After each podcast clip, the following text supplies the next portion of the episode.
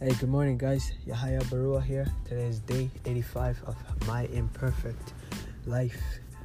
I'm here just outside my book signing location in Brampton chapters, and I'm here from 10 a.m. up until 9 p.m. I like to stay late, I like to stay dedicated, and I like to stay committed and focused.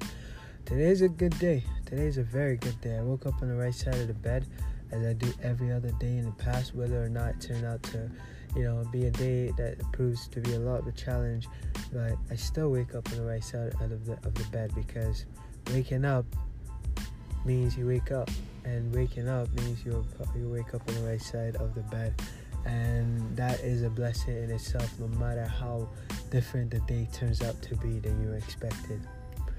Yeah, I guess a lesson in optimism, not futility, if that makes any sense. But yeah, um, yesterday was actually one of my favorite days. You know, I started. Uh, uh, Eni and I spent the, the day together. It's family day. We spent the day together, and it was quite epic because you know I was inspired to help Eni get out of her comfort zone of be, being a speaker, and out of our communication with each other, she, uh, out of our many conversations, you know, we came up with when I we we came up with an idea of her making. Um, writing her first book and I challenged her. I prophesized. I mean, who am I, right? I prophesized that she will write her first book by September of this year, and we came up with the concept, and we we literally have a book. Well, she literally has a book, and it came about just by just talking about it, and we masterminded together. You know, I would say it was, it was the first time that we really, really masterminded. We were talking for like an hour straight. You know, I was holding her, she was leaning on me, and we were talking about stuff. And she wanted to be a speaker, and lo and behold, we ended up at York University. It's funny how God works, man. We ended up at York University, and then, uh, and then all of a sudden we ended up in this lecture hall, and then, you know, I'm like, Eni, it's time for you to speak. And prior to that, the funniest thing was, I had told her that she's gonna give her first talk today, and I was gonna be her audience. I didn't even think it was gonna be at a lecture hall somewhere, but it is.